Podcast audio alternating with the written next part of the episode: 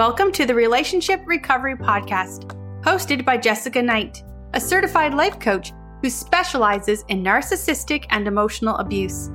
This podcast is intended to help you identify manipulative and abusive behavior, set boundaries with yourself and others, and heal the relationship with yourself so you can learn to love in a healthy way.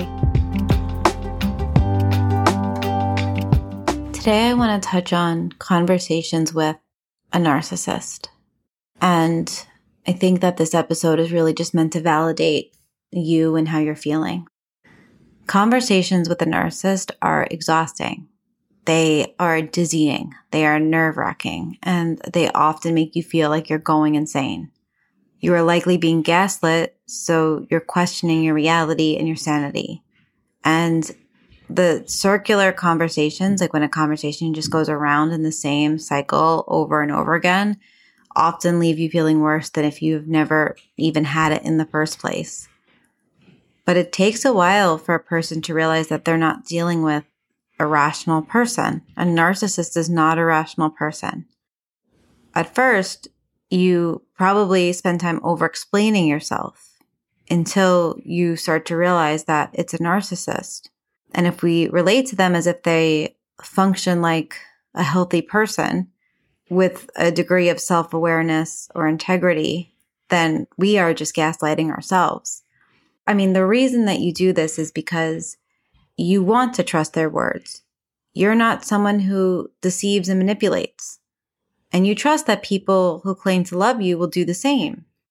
You likely give them the benefit of the doubt because you want it for yourself, but you do believe that somebody that says they love you wouldn't do anything to hurt you or would want to care about how you feel.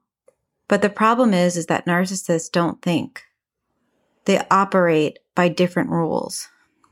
And when we fail to recognize that, it sets us up for manipulation by them. It sets us up for four hour conversations that not one part of us is ever heard.